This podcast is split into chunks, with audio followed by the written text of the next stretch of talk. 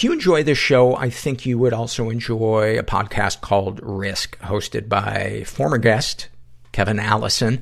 Uh, tons of great people telling true, vulnerable stories. People like Dan Savage, Trevor Noah, Sarah Silverman, Margaret Cho, and ordinary people from around the world.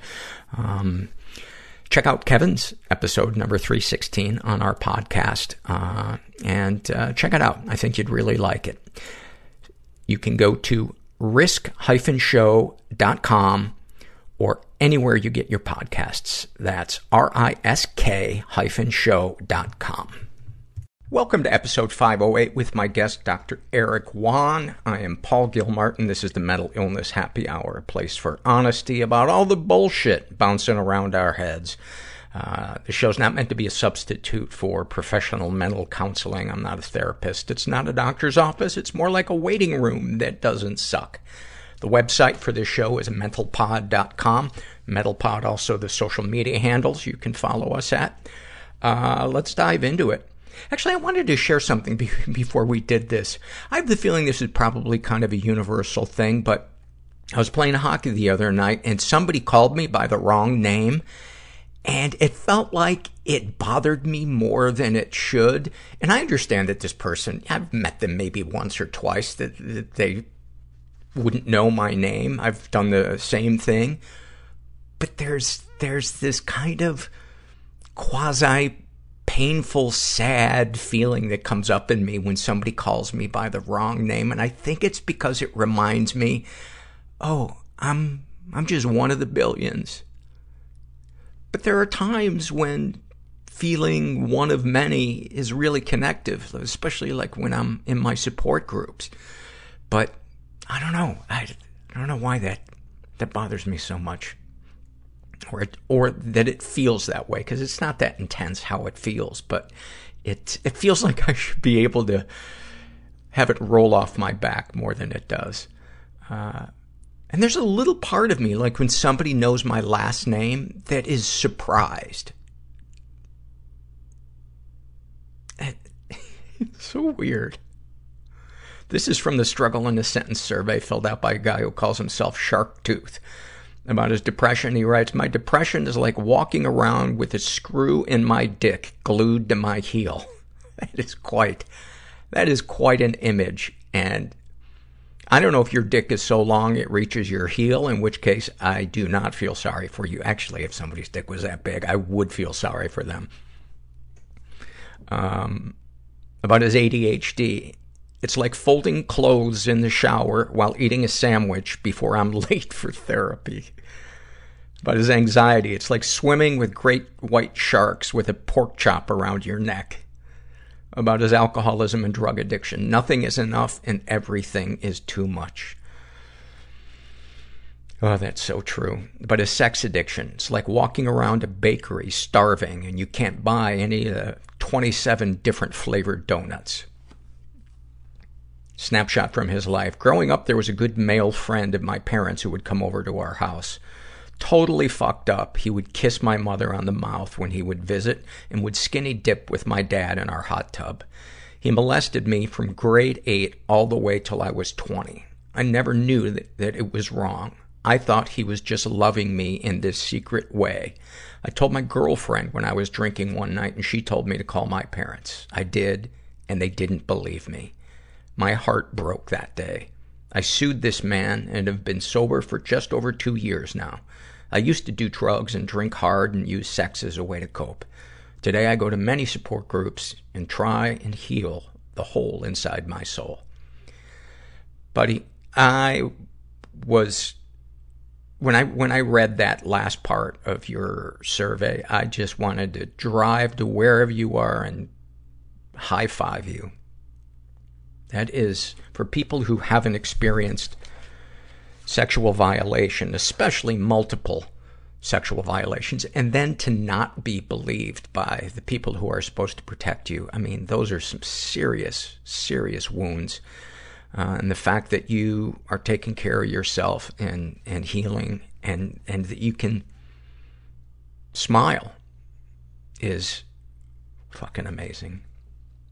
Fucking amazing. We are sponsored today by the online therapy provider, BetterHelp.com. Uh, if you've never tried online therapy, why wouldn't you try it now? Uh, they have tons of great qualified therapists. Just go to our link, which is betterhelp.com slash mental. Make sure you include the slash mental part so they know you came from this podcast. And then just fill out a questionnaire. And if they have a counselor that they think is a good fit, they'll match you up with one and you can experience a free week of counseling to see if it's a good fit for you.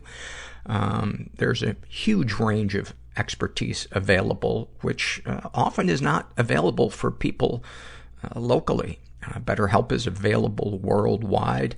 Um, yeah. BetterHelp wants you to start living a happier life today. So again, go to betterhelp.com slash mental. One more survey before we get to the interview with uh, Dr. Won. This is uh, an awful moment filled out by uh, Nan, and she writes, As a CNA, I had a job caretaking a brain injured woman. She had a binge eating issue, executive functioning issues, anxiety, and a lowered IQ. This woman ate way healthier than me and had her life more together than I did. I asked her about the eating disorder. I was supposed to keep an eye on, uh, I asked her about the eating disorder I was supposed to keep an eye on and anxiety issues. She said, Oh, I may eat an entire bag of cauliflower chips when I get overwhelmed, so I can only buy mini bags. Um, lady, I ate a gallon of ice cream last night and I had to take a Klonopin just to get in my car this morning. I think she should have been taking care of me. Every little thing feels like the end of the world. The darkness came so quickly. I was so fucking angry. Make me as close to dead as possible. And I felt so powerless. Without the commitment. If there's a word for it, unbearable. It means somebody else felt this way. The feeling is so intense. It is a lot more work. I was frightened all the time. To feed a child's emotional world. Everyone feels pain. Than it is their superficial world. Everyone suffers. My sexual addiction was the shame. My mom ended up killing that woman in front of me and my brothers. I had to feel that shame in order to feel the pleasure. And I was being a dick to everybody. We are social beings. And the only way you're going to get it out is to cry. We need to be with people. I grabbed them by their throats and led them down to the floor and watched the breath leave their bodies. Maybe well, listen, thanks for coming in. I'm here with Dr. Erik Won, who is a former Navy flight surgeon, um, but currently you are working in the field of neuroscience and you're studying uh, PTSD, traumatic brain injuries, depression. Um, thanks for coming on, first of all. Yeah, it's uh, it's absolutely an honor to be here with you. So, what kind of stuff are you discovering uh, doing uh, neuroscience research, and and how are you mapping the brain? Yeah, so this is really an emerging uh, space within medicine we call neuromodulation. Mm-hmm. And um, it's a form of brain stimulation. What we're doing a little bit differently is personalizing it to each individual. And the way we do that, and one of the more interesting components to this is using a brain mapping technology uh, called quantitative EEG. It's, is that where you put the electrodes all over the head? That's exactly right. And yes much like the way an EKG is an electrophysiologic picture of the brain, an EEG is an electrophysiologic picture, or I'm sorry, an EKG is an electrophysiologic picture of the heart, and EEG is an electrophysiologic picture of the brain. And we can glean quite a bit of information uh, from these images. And uh, just to explain a little bit about that, you know, most of the time in neuroscience, we think the gold standard in imaging is uh, an MRI or a CT scan but those are generally snapshots in time. They're still images, whereas an EEG, because it's taken over a time domain, it's kind of like a video, and we can see what is your brain doing over time? How are the different areas communicating with each other? So, you're uh, are you seeing uh, alpha and theta brain waves and stuff like that? That's exactly right. And so it, it sounds like you're very well versed. I, I uh, did neuro uh, neurofeedback, I guess it would be called. Um, yeah I did many sessions, but my brain is stubborn, man. It's stubborn to meds. I, I've done uh, transcranial magnetic stimulation. Nothing from that. I've tried ketamine treatments. Uh, yeah, my brain is a motherfucker. It is just. It does not participate. Uh, but the guy that, that did it, uh, it, it, great guy, works through uh, UCLA and was you know just he he was so curious about why my brain was just not responding. Um, but for many people they they get a tremendous uh, response from it.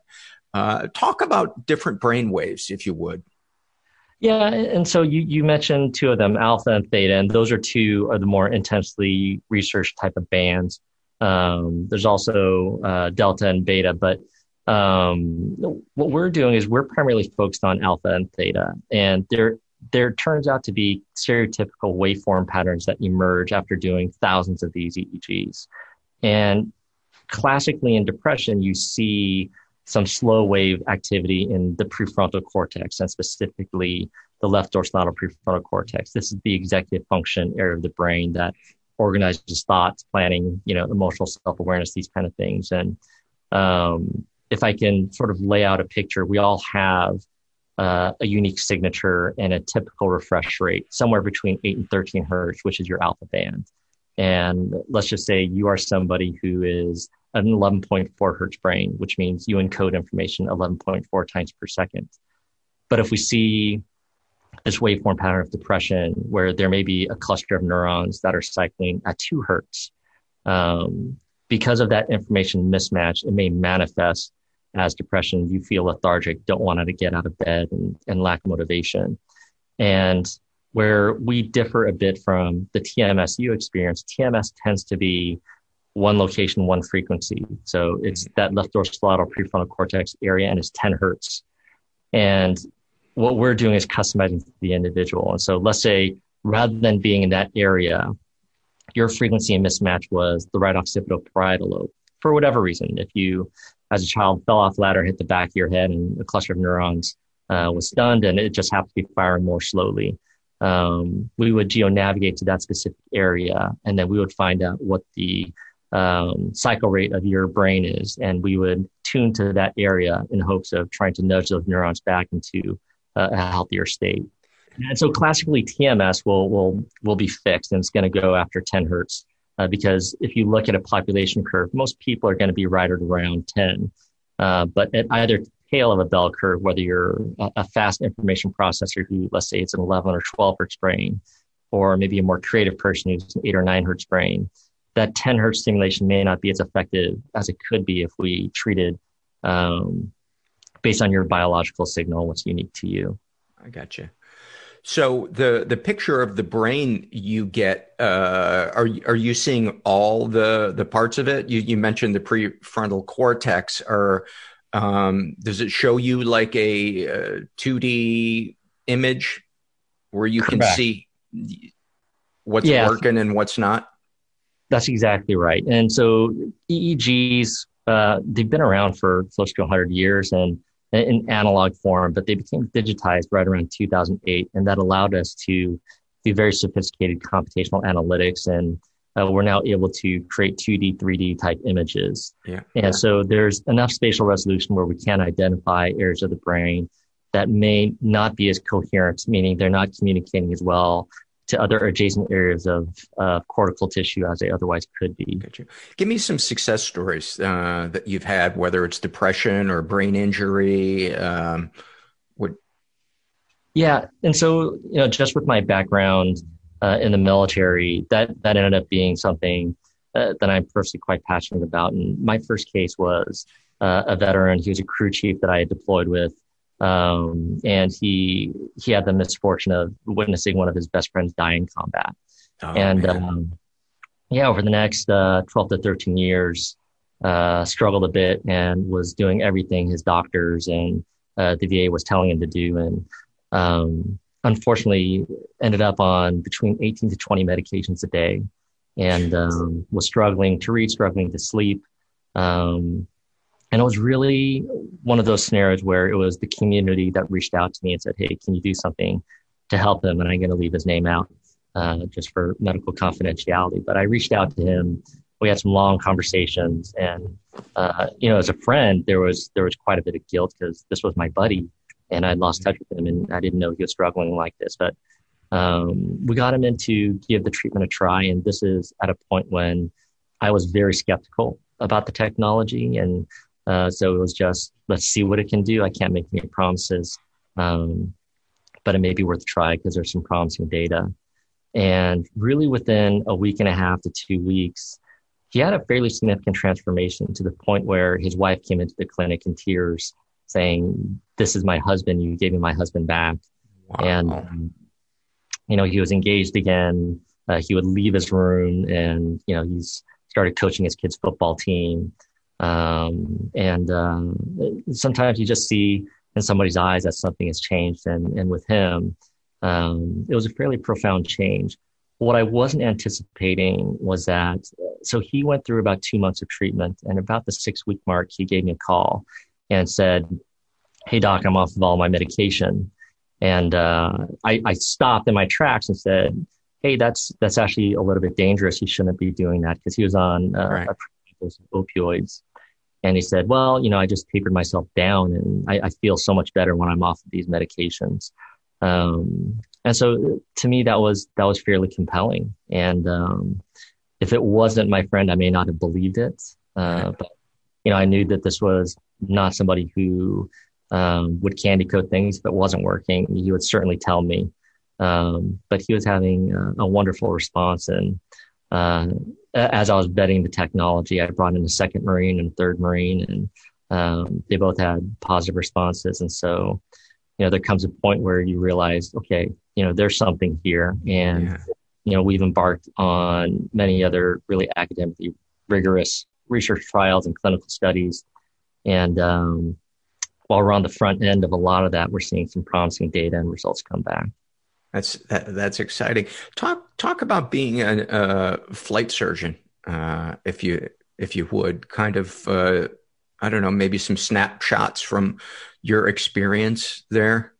Sure, sure. So, being a flight surgeon, so I was a Navy flight surgeon. I was attached to a Marine Corps unit, uh, HMM 268, and uh, we were a medium lift squadron and when we deployed, we were part of the 11th Marine Expeditionary Unit, Special Operations Capable. We were supporting special operations in the Persian Gulf. And um, I look back at that time as uh, some of my best years, um, just developed friendships that I'll have with me for life. Uh, great can't, of- can't imagine how deep they must be when you go through such intense experiences where you depend on each other. Yeah, it's it's a unique thing where um, you know when you're going to another country that may not be particularly friendly to the U.S. and all you have is each other, and you're, whether you're doing training or you're in you know live fire combat missions, um, it forges some very deep friendships and bonds. And um, I don't want to misrepresent anything. You know, as a doctor, I was always in the back, and these guys were the heroes going out doing the great work.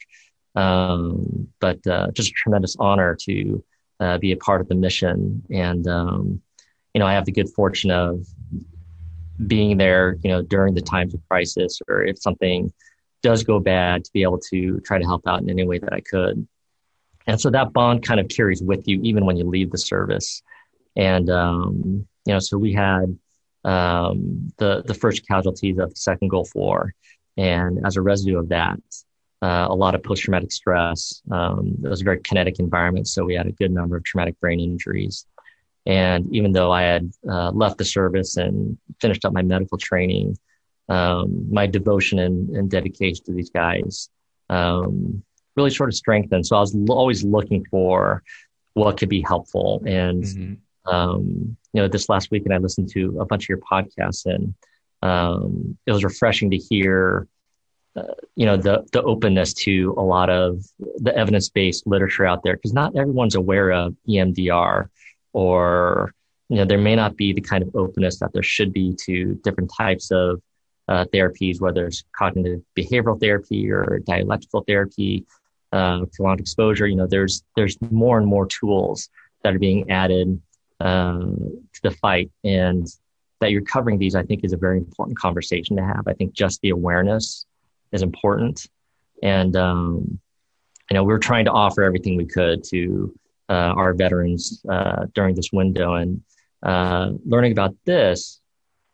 I think the big advantages of this technology, at least what uh, made it interesting to me, is that it was totally non-pharmaceutical, and so much of uh, what's in the behavioral health and mental health space is psychopharma and medication management. And I'm certainly not an anti-pharma guy. I think that these are um, very useful evidence-based uh, adjuncts that are uh, available. But um, to be able to offer something that is completely non-pharmaceutical and non-surgical and a very gentle 30 minutes a day of treatment type of uh, offering uh, was pretty exciting to me.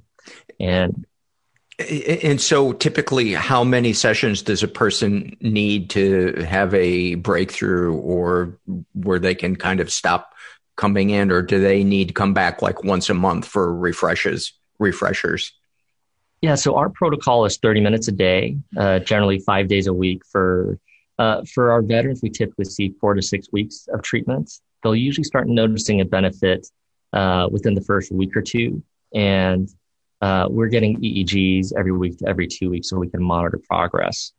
Um, and I, I, would say that's actually a fairly powerful tool is just to be able to see that something uh, is there. I think many of uh, our vets have been told that, hey, your MRI is normal. This is, this is just something that's in your head. Or um, it, what we found, and this is my, my firm belief, um, it, is that there tends to be very frequently an organic issue, whether it's in the circuitry or neuronal misfiring, um, that is leading to symptomatology. And um, many times, just to be able to understand that, and that is not an issue of discipline or suck it up or or praying or pray. Yeah, I mean that you know there there is something here, and we might be able to work to improve that you know, in terms of the healing journey, I think that's an important first step is to be able to see that, uh, acknowledge it, and then, um, you know, I'm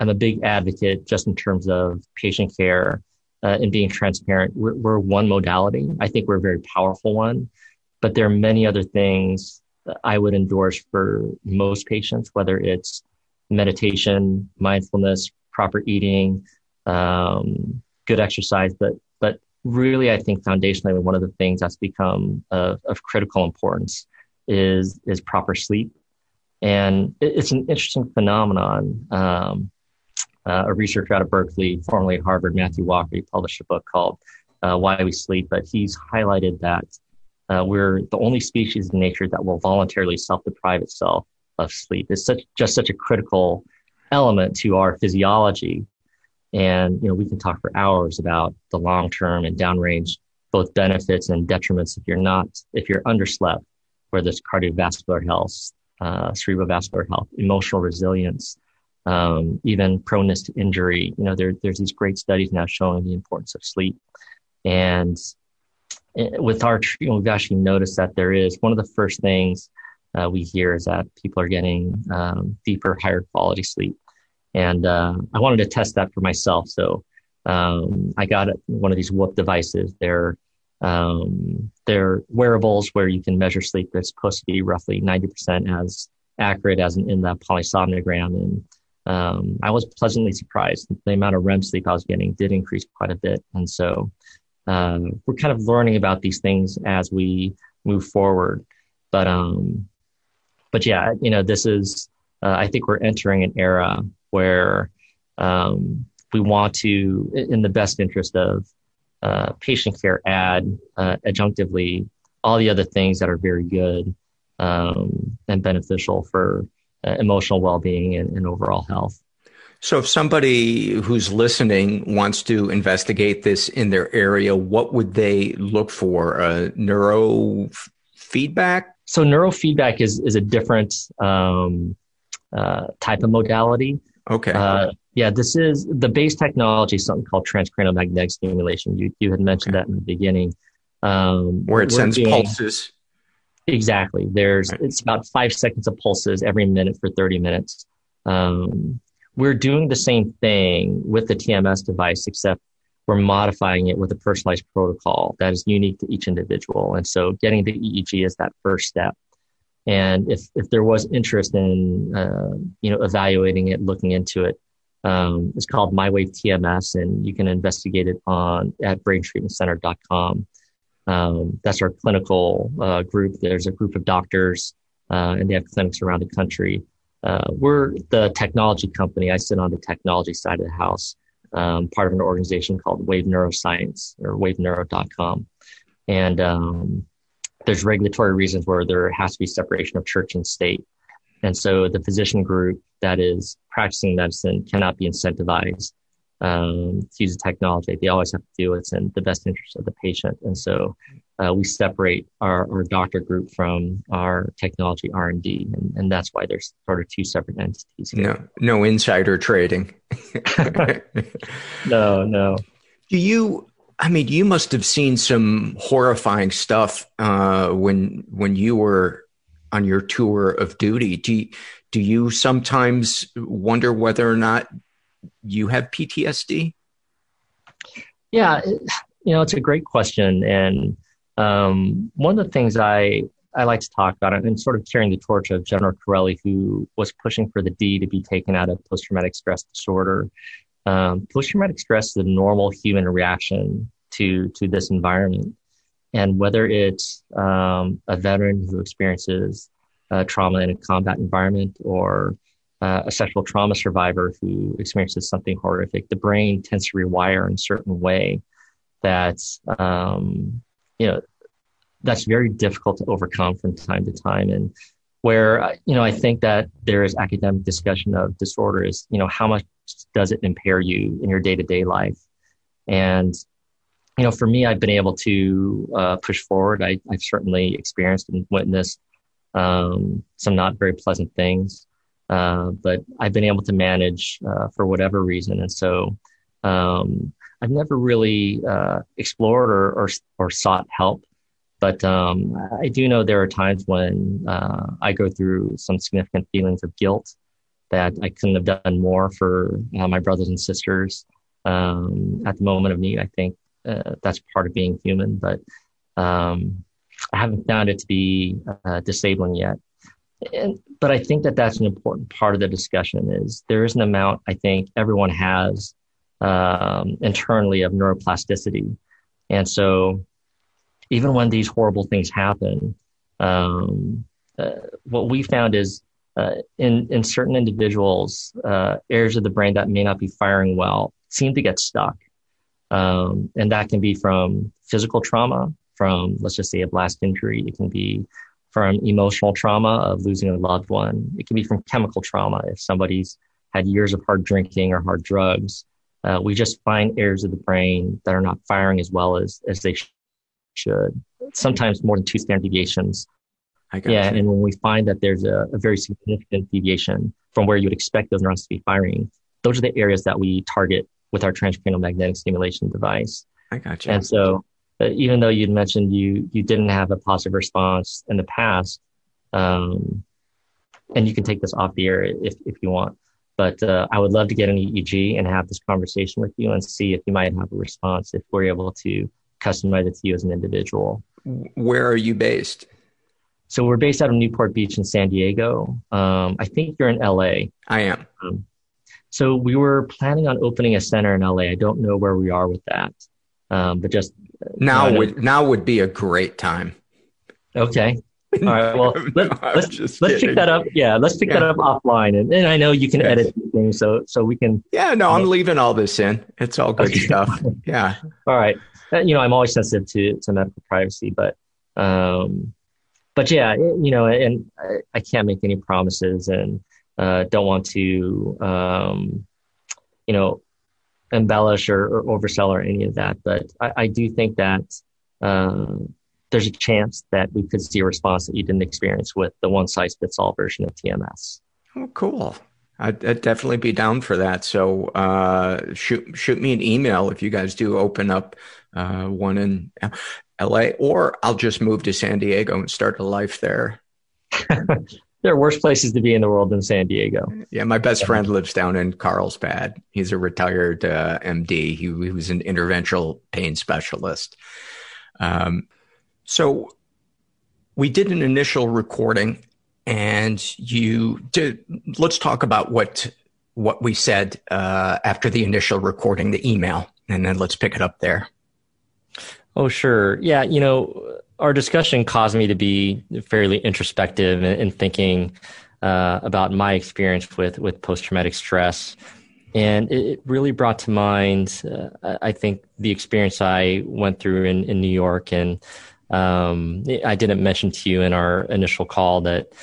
I had volunteered a month to go to New York City during the, the height of the pandemic uh, there. And I volunteered at two locations. One was uh, SUNY Hospital downstate, uh, also referred to as University Hospital. And then within the first week or two, there was a recognition that a lot of the um, sickest people and, and, the highest mortality was coming from the nursing homes. So I started spending time at one of the nursing homes in, in Cobble Hill.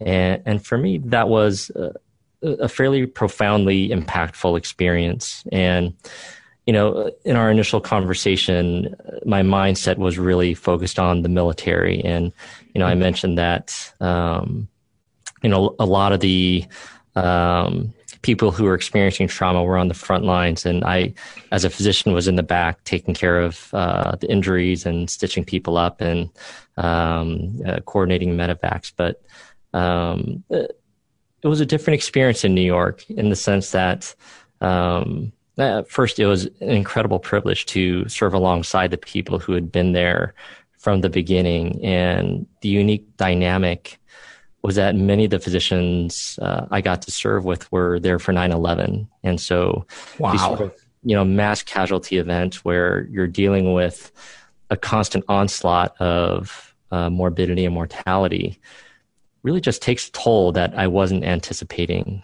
And uh, I feel unworthy of complaining. I was only there for a month. The people who have been there for a very prolonged period of time, um, just to frame this a little bit, especially in the nursing homes. Um, by the by the way, that's kind of like saying, uh, you know, I only got hit by a car once. There's somebody I know that got hit by a car twice. Well, yeah, and I suppose to a degree, all, all things are relative. But I, my heart really goes out to the people who um, have been in for the full marathon. And for me, 30 days was just soul crushing because, and I think of, you know, in these nursing homes, and this was actually a different time. We've gotten so much better at managing uh, COVID 19 and um, we have new therapeutics that have come online, like remdesivir and uh, dexamethasone and monoclonal antibodies. Back then, it was a novel virus and we really didn't know uh, how to effectively combat it. And uh, just to explain, in the nursing homes, when somebody, when one, when one of the residents was going to expire, um, they didn't get to be with their loved ones. You know, we were connecting families by tablet, and you know they would have to say their goodbyes remotely. Oh my god! Yeah, it was pretty horrible, and and that's one component. The other one is some of the greatest, uh, I would say, unsung heroes are, you know, the nurses and medical staff at these facilities. Um, just their fierce dedication to helping their their patients and their communities was awe-inspiring, and I get emotional even talking about it now. But um, some of these ladies were, you know, they they came from the Dominican Republic to serve, and they would not leave the bedside uh, of some of these patients, and um, at the same time, there's tremendous fear for self uh, and going home to your families. You worried, am I giving this to you know my children or, or my spouse? And um, or people that live with their grandparents, you know, or their parents. I, I, I can't imagine how stressful that must be. Uh, if you would paint a, a, picture and give me some, if you can remember uh, specific examples uh, to really kind of bring us there to be a fly on the wall.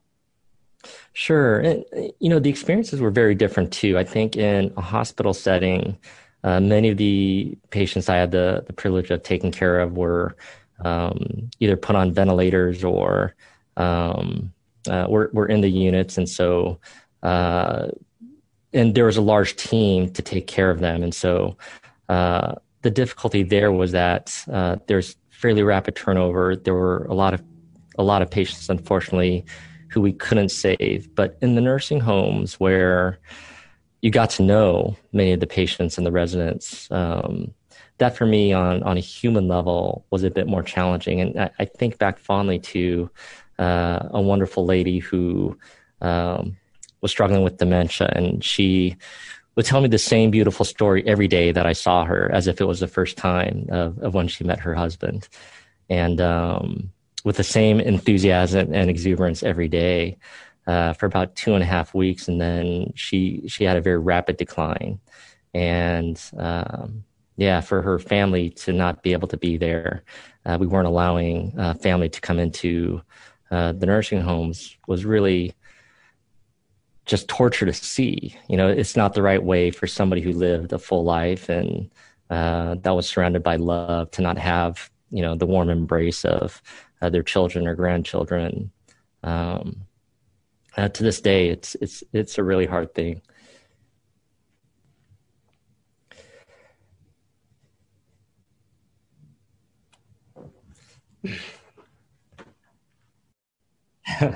I apologize. If there's any podcast where uh, tears are welcomed, it's it's this one. It's one of the reasons why I started the podcast because holding my tears in almost killed me. So, um, yeah, no, these are just hard things to I think deal with, and you know, of course, um, you know, my uh, relationship with this uh, incredible lady was was two and a half weeks, and so I think about uh, the families who, um, you know, had to say their farewell, and um, you know, that's I'm sure a lot to deal with, and so yeah, it's uh, I think kind of a unique time. It's not something that we've had to deal with, I think, in, in our lifetimes, and so you know, in terms of a message that uh, I think would be useful to get out there is just awareness of uh, the first responder fatigue and, and in many cases, I think post traumatic stress that occurs. Uh, and, and, not just doctors and nurses, but paramedics, firefighters, police officers, um, everyone who's interfacing with this sort of razor's edge of um, you know life and death and sickness um, there's a human struggle uh, behind all of that. And so I, I just think in this time, it's sort of been glossed over, but to hold the line in that time of just incredible crisis uh, was amazing. And I think there are countless stories of heroism, and not just in New York, but we had we had reached very close to a breaking point. I believe in Houston and, and Miami and, and, Los Angeles as well. And so the teams that have been out there, uh, I suspect there there are people struggling, and I hope uh, that they will reach out and seek help if they need it. Um, because this is, uh, I believe, sort of this hidden epidemic within the pandemic, and um, people need to take care of themselves and, and, need to get the rest they need to uh, continue the fight. Uh, two questions uh, the first one is I'm, I'm curious to know what this, the story is that that woman told you. And then I'd like you to talk about the ways that PTSD is presenting itself, uh, not only in you, but uh, among other people that are on the front lines. Yeah, well, so uh, she would describe in great detail how, you know, she was just in a, park uh, and, and, they had actually met in Europe, in, in France, and um, she could detail sort of uh, uh, the weather and how you know the flowers were blooming on that day, and um, you know her and her future husband just went for a walk in the park, and um, it, it, was fascinating for me to hear kind of the same story and the facial expressions that she had. And, and for me, it was just a nice break. I kind of knew what was coming, but it was, yeah. um, you know, it, it, was something I genuinely enjoyed to be able to uh, relive that moment uh, with her. And but I couldn't have anticipated that um, you know just a couple weeks later um, she would be lost to the world. By the way, it's it's nice too for uh, somebody who's repeating a story when they have dementia for it to be a positive one. Uh, my grandmother repeatedly told the story about her mother and collapse, her mother collapsing and dying in front of her at church when she was seven. And oh boy, just hearing that story over and over again was was you know not not pleasant. And of course, I felt for her because she had to keep reliving it. Uh, but go ahead, I interrupted you. No, I, am sorry to hear that. I know that uh, had to have been difficult. I'm dead inside, so it didn't bother me. But go ahead. um, in, in, terms of how it's experienced, um, you know, everyone's just a little bit different. You know, for me, it was just uh, I found that I had less patience than I normally did, and um, I, I, don't know that it uh, would be outwardly manifested other than uh, I felt I had sort of lower energy than usual. And, uh, you know, in reality, it may have just been a bit of a grieving process that, you know, we, we were part of kind of this historical event. Um, I think very few people will have experienced uh, that amount of mortality in, in, a short, kind of compressed period of time. How many people and, do you uh, think you uh, were there when when they passed away? Uh, in person, it's a smaller number. I, I probably estimate about uh, a dozen, but there would be people. That's a lot. It is a lot, but you know, you think about uh, the New York experience. It was you know tens of thousands uh, of lives lost, and um, you know, but our teams, you know, when we would do the handoffs and and you finished rounds, um, you know, the next day, many of the people that uh, you were taking care of weren't there anymore. And so it unfortunately kind of becomes something that you uh, emotionally become numb to and uh, you just keep pressing forward because there's many other people who you need to take care of. When, uh, when somebody was put on a ventilator, did you generally think to yourself, this person's not going to make it? I did not. You know, I, I think always uh, as as a provider, you have to have hope, and you exhaust every resource at your disposal. And so, uh, I didn't personally uh, think that you know there was no chance or, or anything along those lines. You always go through a bit of a risk analysis. If somebody had diabetes and chronic obstructive pulmonary disease and kidney disease, you know the odds were stacked against them, and uh, you would sort of wait. Uh, what are the chances of survival? I, I don't know that you would want to enter sort of the discussion thinking that yeah this is uh, a hopeless cause or anything like that. And so you always went into it with um, hopefully the right the, right mindset and hope that you know we could save this individual. How many people did you not necessarily uh, accompany when they uh, passed away but people who whose names you knew who you had had a conversation with? Or is that the dozen you were speaking of?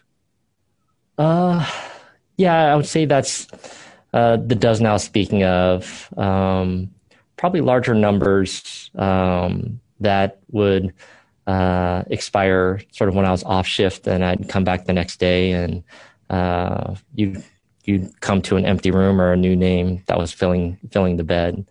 Um, and, and so I, I, think in that sense, the uh, for lack of a better term, the turnover rate was um, fairly substantial, um, and uh, that's I think uh, obviously it's it's something that makes you very sad, but at the same time, I think uh, you're forced to compartmentalize that and to try to keep press you know you, you keep pressing forward because there's uh, other people who you need to take care of and um, I suspect that's part of uh, the difficulty. And um, while I was there, uh, one of the um, I think real heroes of that time, her name was Dr. Lorna Breen, and uh, she unfortunately um, committed suicide. This was something that was um, you know widely uh, unfortunately was was kind of widely discussed and uh, was on the front page of the New York Times uh, because she individually had saved hundreds of lives, and I think it just uh, took a toll. And um, one of the other doctors I had the enormous privilege of um, working next to. Uh, his name was James Mahoney. He was a pulmonologist who put off retirement uh, to be in the fight and, and to help at uh, University Hospital. And um, he ended up uh, not surviving himself. And so it, it's not just the patient care. I think that it's also from COVID. Know, from COVID, yeah. Um, you know, it, it's also sort of the uh, pull that it takes on you know your your own uh, colleagues and teammates uh, that can sort of compound, I think, the experience. Um, so, so yeah, I'm hoping, you know, with uh, the future trajectory of this, we've gotten so much smarter about how to treat and to manage, and um, the amount of protective gear that we have, I think, is in a much better place. So, uh, God willing, there there won't be uh, a similar episode where we're kind of caught off guard and, and trying to rally. Um, but you know, this being uh, a really, it, it's looking like this is going to be uh, kind of a long term um, battle. Uh, I hope that if there are those who are struggling, that you know they they will have the courage to reach out, reach out for help and and to talk to uh, their friends and colleagues uh, about what's going on. I think awareness is is one of the first issues that we need to deal with. Anything else you'd like to share before we wrap up? No, no, I appreciate you uh, taking the time to talk uh, about it, and um, yeah, I really appreciate uh, all that you're doing for uh, the community, your audience, uh, and listeners. From the danger of my bedroom. there you go. Uh, I really appreciate you going back into those experiences and dredging them up so you could share them with us. And of course, thanks for your, for your service. I appreciate it. Oh, sure. Many, many thanks to him. Uh, somebody told me that the donation page for our website was down.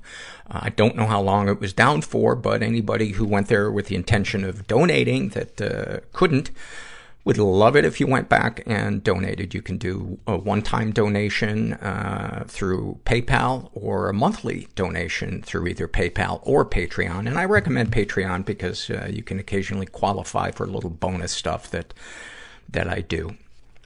Um, you can support the show non-financially by going to iTunes, giving us a good rating, and the best way, uh, non-financially, you can support us is to uh, subscribe. I always forget to mention too that there are uh, t-shirts and coffee mugs and other stuff for sale on the website. Let's jump into some surveys. I don't think I'm going to get through all of these. I always bite off more than I can chew. This is a shame and secrets survey filled out by a woman who calls herself, I thought I would take this to my grave. Uh, she's never been sexually abused. Uh, she writes that she's never been physically or emotionally abused.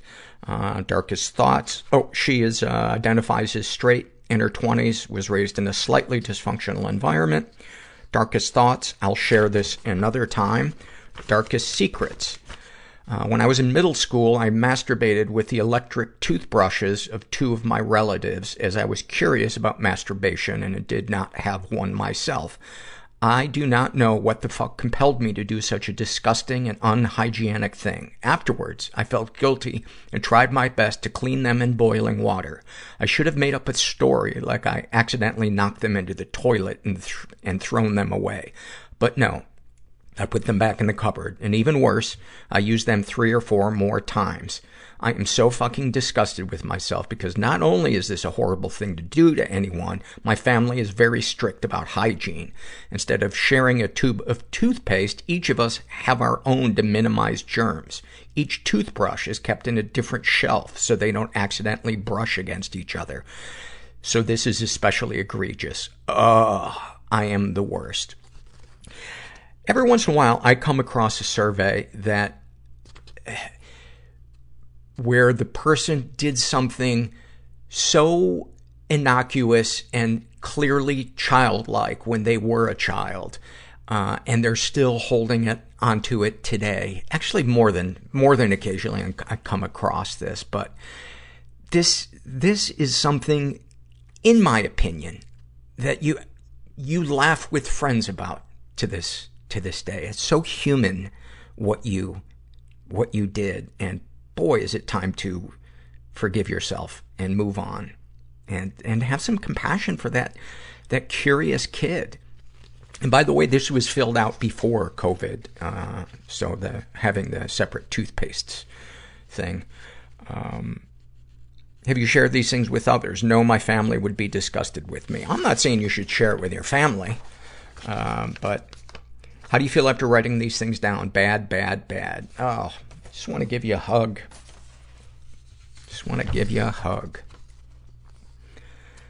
This is a shame and secret survey filled out by a guy who calls himself Ronan. He identifies as straight. He's in his 40s, was raised in a pretty dysfunctional environment. Uh, he writes that he's never been sexually abused, but he's been physically and emotionally abused. Uh, mom's boyfriend repeatedly hit me. Stepdad was emotionally abusive. My personality is such that I get picked on constantly. Any positive experiences with ab- abusers? Uh, he was otherwise a good dad. Other than the hitting.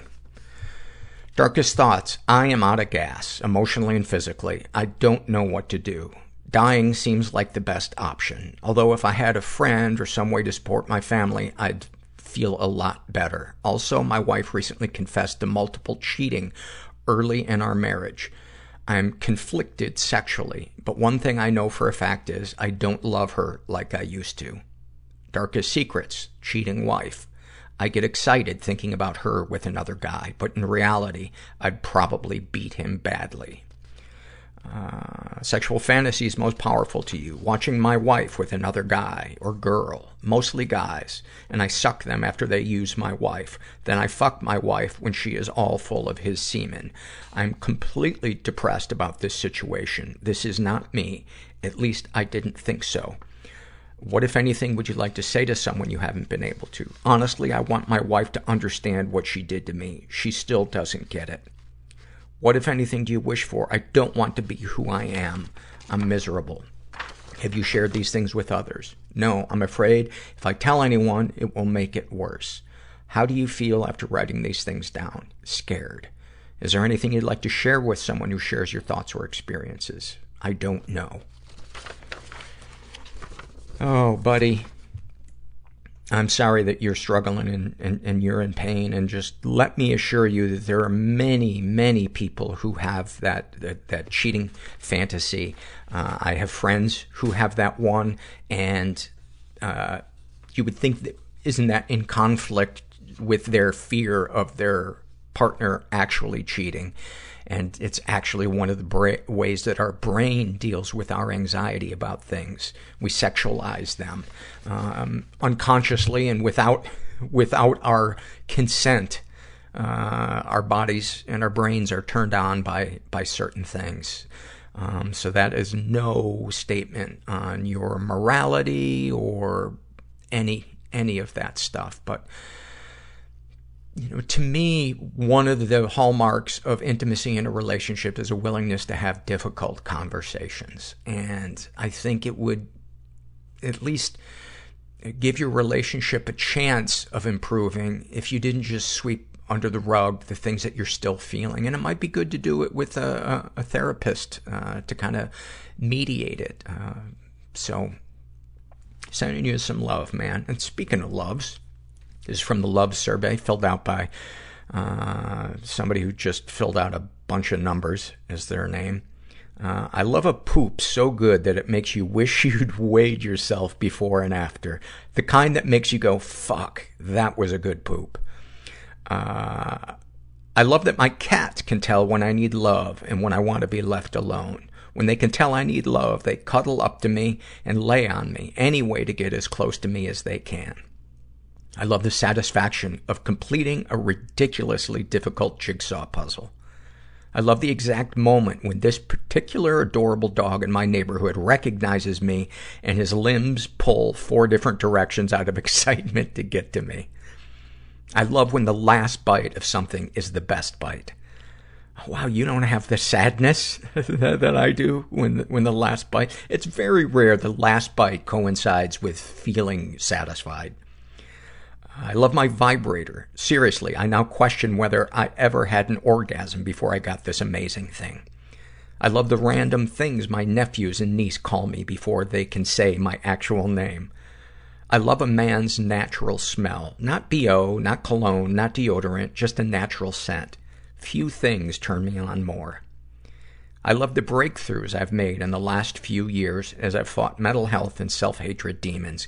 Contrary to what I thought for nearly 30 years, I love myself and my body. Oh, that is such a great one. Thank you. Those are awesome. This is a shame and secret survey filled out by a woman who uh, calls herself Anne. She identifies as straight, in her 30s, uh, raised in a slightly dysfunctional environment, never been sexually abused, never been physically or emotionally abused. Uh, darkest thoughts. I love my husband so much, I could see myself killing a rival for his affection. Darkest secrets. I cheated on my first husband. He was abusive and tried to, quote, get the truth out of me, but that doesn't make it okay. I've never told anyone that. We are divorced now and I remarried, but I still carry that with me in a bad, bad way. Sexual fantasy is most powerful to you. I think about my husband with other women, women, and that gets me off. Or the idea of being gang, gang fucked, but not the realness of it. What, if anything, would you like to say to someone you haven't been able to? I tell my 15 year old daughter all of the reasons that she should wait for sex, drugs, and alcohol. How much can I reveal before I turn into an advertisement? What do you wish for, if anything? For my father to live forever. Forever. Have you shared these things with others? No. How do you feel after writing these things down? Better. Thanks, Paul. Thank you for that. And, you know, this was filled out right next to the other survey about the, uh, the guy who was turned on by the idea of his wife cheating, even though in reality it's his, his, one of his worst fears.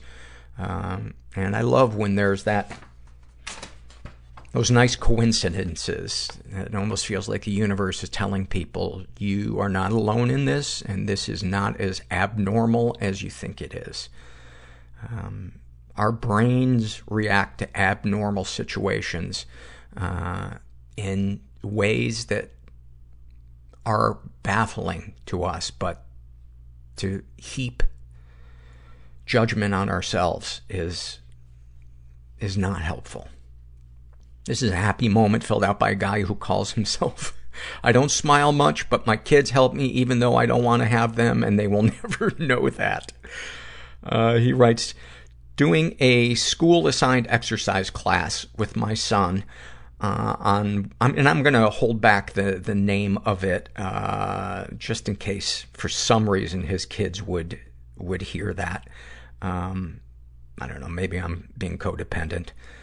Um, his mother and I are no longer together, so he spends part of his day with me and the other half with his mother. We watch the live broadcasts on YouTube in the living room. We move the coffee table and spread out and fully participated, being goofballs and letting ourselves be kids. He was so excited and full of joy and enthusiasm for it. The host would say, would turn to someone, uh, the host would say, turn to someone in your house and tell them, you got this. And my son would turn and look at me with so much enthusiasm in his eyes and yell at me, Dad, you got this. He's happy to do anything with me, especially if I smile. I smiled that day. A lot. God, do I love that. God, do I love when you see kids and they feel safe and connected and seen. That's a, that is the best gift you can give them. This is a shame and secret survey filled out by a guy who calls himself Jerk Off Boy 69. I believe that's his legal name. He identifies as bisexual. He's in his 20s, was raised in a pretty dysfunctional environment. Uh, ever been the victim of sexual abuse? Some stuff happened, but I don't know if it counts. My mom was always super handsy and close with us. She used to share way too much weird shit, too. Once my older sister ran into the room shouting for me. She said, come look at this. I ran off with her. She took me to the toilet where my mom uh, sat with her tampon string hanging out of her. She just sh- sat there and let us look at it like it was a funny joke. What the fuck, mom? That's fucking weird. Have some boundaries. Jesus. She also told me she wanted to watch porn with me, sort of as a joke, question mark. That is sexual abuse. These, there is no doubt, uh, uh, about this. This is, um, what's called covert incest, and there is a, a great book uh, by a guy named uh, Dr. Kenneth Adams. It's called Silently Seduced, and I highly recommend. If you're listening, I highly recommend you read that. Or anybody who's hearing this and uh, is relating, it's sadly all too common. Um, the the way that you describe your your mother violating your your boundaries, and it's every bit as damaging as actual physical contact. Um, uh, but it was years ago and I still remember it being super weird. But I've never talked to her about it and it's fucking up my relationships and sex life now. I get grossed out by intimacy and often feel like I'm losing control of my body when other people initiate anything sexual. It's confusing and I have a lot of rage about it, but it's all locked away. I feel a lot of shame about having step sibling fetishes and sometimes I watch mother-son role-play porn, which really turns me on, but makes me feel sick and ashamed. I'm starting to remember some other possible abuse, too, with an older man. I think when I was a little boy, I'm sure something happened and I'm starting to have weird body reactions and shaking uncontrollably the more I remember. It's driving me mad not knowing what happened. Sometimes I think I'm making things up in my head. It's hard to trust my feelings. I don't want to talk about it. I highly, highly recommend um, talking to a therapist about this. Um, going to a support group for intimacy struggles would be another great thing. Uh, if you're hearing this and you relate, um, you can contact me through the, the, the website. I have some suggestions. Um, yeah. EMDR might be a good thing because clearly, you know, the way your body is reacting. Again, I'm not a therapist, but I've done a lot of different types of therapy and healing from the covert incest I experienced as a kid. And, um, it's, I'm so glad it, it gave me my life back. And it allowed me to experience intimacy.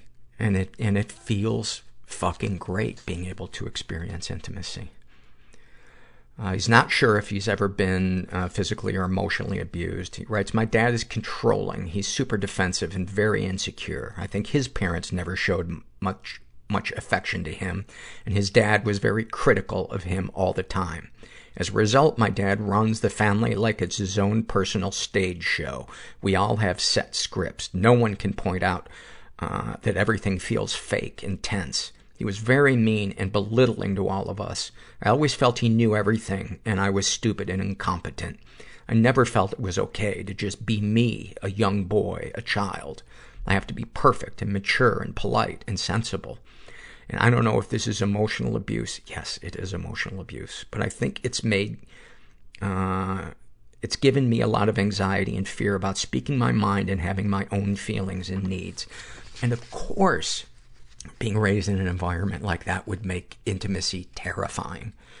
It's your brain trying to protect yourself because it doesn't know that there are other people out there that aren't your parents, that are safe. Any positive experiences with the abusers? Yes, definitely. My parents loved spending time with us, even if it was sort of for their pleasure. We had a lot of cool holidays. My dad spent lots of time making up games for us, building tree houses, telling us stories, taking us on treasure hunts. It's confusing because he put a lot of effort and time into these nice things, but it didn't change how I felt about him. It makes me feel unappreciative, and I doubt my own feelings of anger towards my parents uh, now.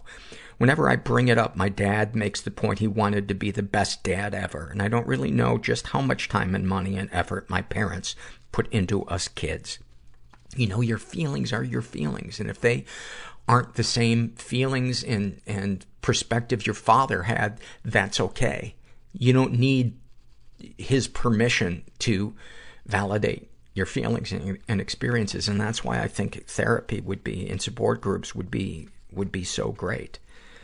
Darkest thoughts. Sometimes I find myself thinking about what it would be like to just lose it and beat the shit out of someone, stab someone, and just let out all my rage. I'd never act on it though. I find myself pissed off by all my friends sometimes, like it's all just an act, and they don't know that I'm really an asshole who just plays nice to be around people.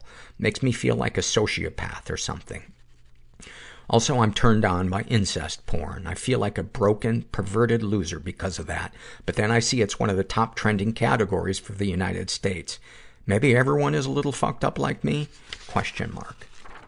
I've sometimes looked at uh, role-playing uh, incest porn and uh, pleasured myself to it. Boy, that feels uncomfortable to say that out loud, but I, I just want to let you know that you're not alone. And the interesting thing was, it was really a turn on to me when I was in the early state. First of all, for the first you know, 90% of my life, it was never anything that turned me on. Then when the reality of what hit me with my mom, and I started remembering a lot of the things, that was the thing that I went to to soothe myself sexually.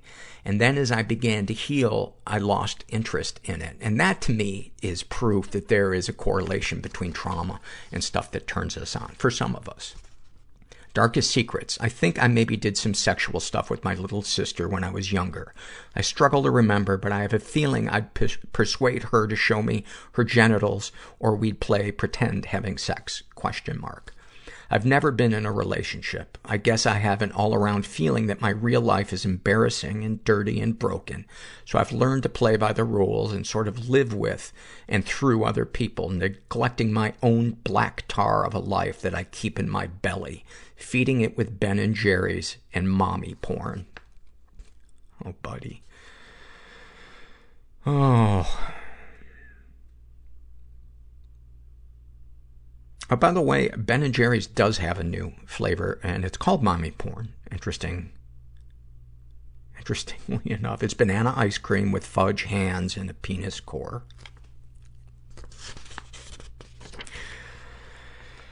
Sexual fantasies most powerful to you. Oops, already sort of covered this. Role play incest porn really does it for me. Brother and sister and mom and son. I feel worried that people would find out and reject me. Sharing it makes me feel a little less scary. What, if anything, would you like to say to someone you haven't been able to? Mom, I'm not your little toy to play with and use to cover up your own sex and relationship issues. I don't owe you, and it's not my job to make you feel better. You were inappropriate a lot when I was young, and it's fucked me up, and that's why I'm seeing less of you these days. Stop making me feel guilty about it. I haven't said this because I feel mean and don't want to hurt my mom's feelings. And that is the hurdle to your healing is you valuing yourself above above your mother's feelings in terms of processing this. And she doesn't, she doesn't even have to know any of this, but it, it's time to validate the feelings you have instead of you criticizing yourself for having these feelings. You know, I, I can tell you all of the feelings that, that you're having are totally in line with somebody who experienced what you experienced. What, if anything, you wish for? A healthy relationship with someone I can be myself around and we can both heal together and be there for each other. I really, really recommend that you work on healing yourself be- before you get into uh, a serious relationship with somebody because the, the most common thing that happens is we use them to try to fix us and then we just get into a spiral of codependency and trauma bonding. And I know that because I have done that. Have you shared these things with others? Most of them with my therapist. It felt good to get it off my chest, but my therapist didn't give me much back. I still feel a la- I, I, I still feel I lack the tools to work through these issues when I'm not in the therapist's room. Um, I should have read that before I suggested therapy. Uh, sorry about that. But uh, support groups, support groups, support groups. How do you feel after writing these things down? I feel like I'm being more honest with myself about how bad some of my issues are. I feel more open and more accepting of myself. I feel sad. And that's one of the signs of recovery is sadness, mourning the life, the, the, the innocent childhood that we, that we didn't get to have. You know, sadness and, and anger and confusion, those are all overwhelming inescapable feelings associated with healing and, and recovery, but it is better to get through them and let those feelings process than to be dragged down by them and to feel alone and small and hopeless the rest of our lives. Is there anything you'd like to share with someone who shares your thoughts or experiences? Isn't it fucked? I know how it feels. It's not your fault. You're not a pervert sex freak.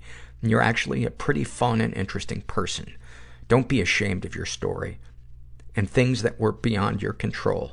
Let's go bowling and talk about it. Oh man. Thank you for that. Thank you for that. Very much related to that one. You are not alone. And then, uh, this is our, our final survey. This is a happy moment filled out by Willow. And she writes, as a teen and as an adult, I had quite an array of hobbies and have always been a big DIYer. My senior year of high school, I bought a plain black evening gown at a thrift store and I did some really cool bead work on it to wear to homecoming. I was sexually assaulted in college and afterward, it felt like everything about my life before then belonged to someone else. The academic awards, the eclectic bookshelf, the totes of craft supplies and unfinished DIY projects, the varsity letters, etc. It wasn't until my late 20s that I stopped feeling like all of that was someone else's existence. This past summer, I was at my childhood home and stumbled across that black dress in the back of my old closet. I've gotten back into beadwork as of late, and holding that dress in my hand cemented it in my head. Yes, that was you. You are still the same person, and what happened all those years ago does not change that. Love it. Love it. Thank you for that. If you're out there and you're feeling stuck, I'm sending you love and good vibes, and you are so not alone. You are so not alone. It's such a shitty thing our brains tell us. You know, it uh, is one of the biggest waste of wastes of time in our life is listening to the mean part in our brain, but sometimes it's so hard to separate what is reality from what is our brain trying to protect ourselves. Um, but if you're out there and you're struggling, you're not alone. And thanks for listening. Everybody I know is bizarrely beautifully Everybody I know weird is bizarrely beautifully Everybody fucked up in some weird way. Bizarrely beautifully fucked up in some weird way.